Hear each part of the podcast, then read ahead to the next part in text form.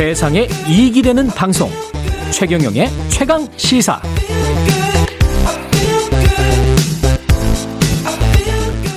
네, 베이징 동계올림픽 일주일 앞으로 다가왔습니다. 각국 선수단 속속 베이징에 도착하는 가운데 코로나 상황은 뭐 전 세계가 마찬가지죠. 현지 연결해서 동계올림픽 상황 좀 들어보겠습니다. KBS 베이징 이랑 특파원 연결돼 있습니다. 안녕하세요. 안녕하세요. 예, 올림픽이 일주일 남았습니까? 네, 오늘로 딱 일주일 남았습니다. 예. 어떤 분위기가 느껴집니까? 중국은? 어, 사실 많이 느껴지지 않습니다. 예. 예, 우리로 치면 이제 명동 같은 곳이 있는데 예. 왕푸징이라는 곳에 기념품 가게 이런 곳을 가면 이제 음. 사람들이 꾸준히 와서 마스코트 인형 등을 사가거든요. 예. 이런 모습을 보면 좀 올림픽 분위기가 느껴지긴 하는데 음. 이 지금 현재 방역 상황 때문에 올림픽 음. 분위기가 실제로는 크게 느껴지지 않고 있습니다. 아주 방역 상황이 뭐 타이트한가요? 어떻습니까? 거기가? 네, 이게 지금 올림픽이 열리는 베이징 시가 사실은 좀 문제인데요. 예.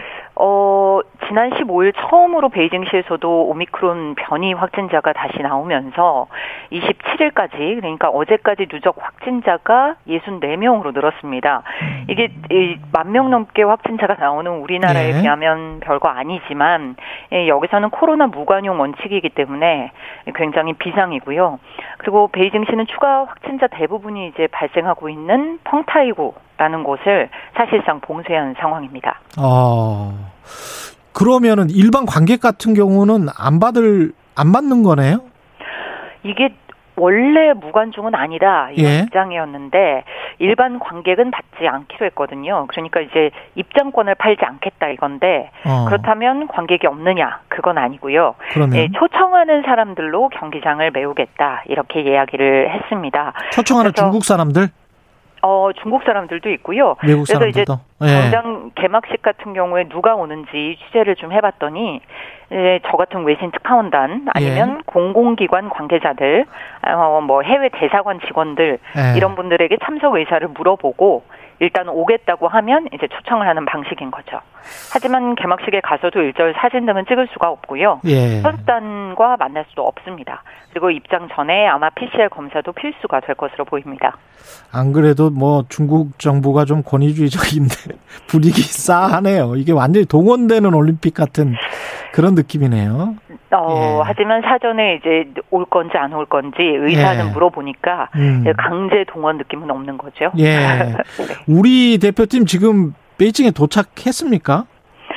어, 아직 도착하지 않았습니다. 예. 이 한국 선수단 그리고 임원이 대략 한 110명 정도 되는데요. 예. 25일 화요일에 결단식을 일단 했고요. 음. 본단이 31일 이번 주말 지나서 다음 주 월요일에 들어옵니다. 이제 황희 문체부 장관이 대표로 해서 대표단을 이끌고 올 예정이고요. 근데 이제 문제가 선수단에서 벌써 확진자가 나왔거든요. 그러니까요. 그러니까 예. 우리 선수단이 아니고 선수촌에 입, 입소한 이제 음. 해외 선수단인데 23일 처음 확진자가 나왔고 그다음에 26일 기준으로 해서 현재까지 공항과 버블 폐쇄 루프 지역에서 음. 모두 50명이 넘는 감염자가 나온 상태입니다. 우리도 왜 결단식 할 때 확진자가 나왔다고 그래서 보도가 된 적이 있잖아요. 네네네. 예, 선수단은 괜찮습니까? 네. 선수단이 사실은 들어오기 전에 백신 두 번 맞고 예. 그리고 현지 중국 방역 당국에서는 심지어 세 번 다 맞고 오라고 권고를 하고 있거든요. 예. 그리고 오기 전에 My 2022라는 앱을 다운받고 여기에다가 체온이랑 음. 자신의 건강 상태를 매일 같이 올려야 합니다. 예. 그래서 사실 확진자가 나온 게 조금은 의아한 상태인데요. 네, 그리고 또 들어오기 전에 PCR 검사 받아야 하고 선수촌 입성하고부터는 매일 PCR 검사를 받습니다. 그리고 이제 자원봉사자들 같은 경우에는 겨드랑이 반창고라고 예. 작은 칩이 들어간 부착식 체온계를 사용하고 있는데 예. 이게 실시간 위치 그리고 체온이 다 집계가 되거든요. 그래서 열 나면 바로 확인해서 일단 검사를 시키는 거죠. 그리고 실제 경찰에도 신고가 들어갑니다. 온 이제 체온이 37.2도가 이상이 되면요. 경찰에도 들어가요? 네, 경찰에도 바로 신고가 들어간다고 이 합니다. 그 유명한 중국 공안 아닙니까? 어 그렇게 봐야 할까요? 예, 방역을 담당하고 있는 경찰이라고 여기서는 말을 아. 합니다. 네. 근데 체온계를 그 반차코 형태로 붙여서 그게 37.2도가 되면 경찰에도 통보가 된다. 그러면 경찰이 출동해서 가두나요? 그렇죠. 일단은 분리를 시키고 검사를 시키는 거죠. 실제 이게 코로나19 때문에 발열이 나는 것인지 증세가 있는지 이런 것들을 이제 방역 당국하고 함께 조사를 하겠다는 건데요. 이런 걸 여기서는 흑기술, 헤이커즈라고 부르고 있습니다. 예. 일면 이제 최첨단 기술을 이용해서 방역에 활용하겠다 이런 건데 이제 앞서 말씀드린 겨드랑이 반창고가 있고요. 예. 그 다음에 마스크를 쓰지 않으면 음. 쓸 때까지 옆을 계속 따라다니는 안면 인식 미니 로봇도 경기장에 배치가 됐습니다. 그래서 이게 기술 이옆 실제 동영상을 봤는데 예. 이제 쓸 때까지 계속 경고 방송을 해요. 아, 시끄럽게. 마스크를 써라. 네. 예. 마스크를 써야 한다. 마스크를 착용하세요. 착용하세요. 이제 그리고 마스크를 쓰고 나면 이 미니 로봇이 떠나는 그런 방식입니다. 그래서 그 기술은 보도할 때 한번 네. 해보세요. 제가 한번 벗어보겠습니다. 마스크를 해가지고 쫓아오는지 한번 보고. 저는 경기장 안에 들어가면 또 3주 격리를 해야 하기 때문에 아, 안 되는군요. 실제의 경험은 바로 못할 것 같습니다. 이게 근데 외국 선수들이 반발 심할 것 같은데 특히 인권 의식이 센 서구 선수들 같은 경우는 이건 본인들 얼굴도 그러면 안면 인식도 다 해야 되는 거죠. 어, 그럴 거라고 예상이 되고요. 예. 이게 실제 이제 기술은 편리하고 좋아 보이는데 실시간 위치 정보도 파악이 되고 음. 본인의 얼굴도 인식이 되고 이런 게 인권 침해 논란이 실제로 있어서 예. 이 해외 선수들이 어떻게 반응할지는 이제 개인적으로 관심 있게 지켜볼 생각입니다. 게다가 이제 그 데이터가 중국 정부 그 일종의 서버에 쌓이는 거 아닙니까? 그러면 음, 네. 굉장히 좀 부담스러울 것 같은데 선수들은 그렇죠. 근데 네. 사전에 입소를 할 때 거기에 대한 동의를 받는 것인지 취재가 그쵸. 좀 돼야 될 것 같고요. 그리고 무슨 뭐 취재진이랄지 선수단이랄지 기자들 같은 경우도 계속 그렇게 한다고 하면 특히 기자들은 이런 거 싫어하잖아요. 예. 아마 중국 기자단들은 다 동의서를 쓰지 않을까. 중국 기자들은 그렇겠죠. 봅니다. 현재 언론은 어떻게 분위기를 좀 띄우는 분위기입니까? 아니면은 뭐 계속 방역 때문에 어쩔 수 없다 이런 분위기입니까? 어, 방역은 사실은 실제 강화를 하면서 예. 현지 매체들은 매일같이 올림픽 올림픽 소식을 네, 하는군요. 소식을 전하고 있습니다. 예. 네. 미국이랄지 다른 나라들의 지금 상황은 외교 보이콧까지 했기 때문에 어떻습니까? 계속 그런 상황이 진행되고 있는 겁니까?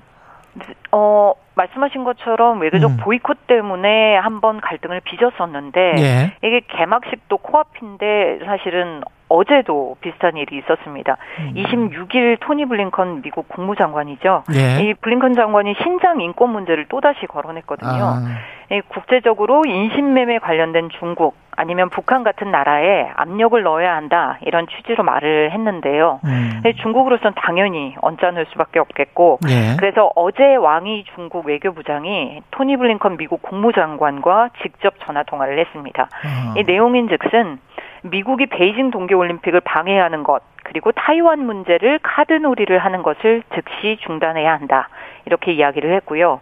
이제 그러면서 트럼프 행정부와 다른 변화된 모습을 보여준다더니 실질적으로 변한 것이 전혀 없더라 이렇게 지적을 했다고 합니다. 음. 어, 이에 대해서 블링컨 장관은 이제 미중이 이익이 겹치는 부분도 있지만 의견이 다른 것도 많다. 그래서 미국은 책임 있는 자세로 다른 의견을 관리하겠다. 이렇게 기존 입장을 확인했습니다. 이게 중국 정부 입장에서는 꼭 성공적인 개최가 돼야 되겠죠? 예, 그렇습니다. 왜냐하면 이게 올해가 중국으로서는 상당히 중요한 해거든요. 음. 이 먼저 2008년 하계 올림픽을 했고 그때 이제 중국이 대국으로서의 모습을 보여줬다 이렇게 평가를 하고 있다면 이번 동계 올림픽에서는 대국의 위상을 확고히 하겠다. 그래서 국제적인 이벤트로 만들고 싶다 이런 의지가 굉장히 강하게 느껴집니다. 어, 실제 올림픽을 잘 치르고 이제 치르고 나면 베이징시는 하계와 동계 올림픽을 모두 연 세계 최초의 도시가 되거든요. 아. 예, 그리고 또 올해 10월에 시진핑 주석의 3연임이 확정되는 당대회가 있습니다. 예. 이게 공산당 당대회에서 3연임이 확정이 되면 시 주석은 중국에서 가장 오랫동안 주석을 지내게 되거든요. 음. 그래서 이 3연임에 앞서서 중국이 이만큼 대국이 됐다. 강국이 됐다. 이거를 대내외에 과시를 하려면 아무래도 이번 올림픽이 성공적으로 끝나야 하겠죠. 예, KBS 베이징 이랑 특파원이었습니다. 고맙습니다. 네. 1월 28일 금요일 KBS 일라디오 최경련의 최강 시사였습니다. 저는 KBS 최경련 기자였고요. 다음 주 월요일 아침에는 설 특집 방송으로 다시 돌아오겠습니다. 고맙습니다.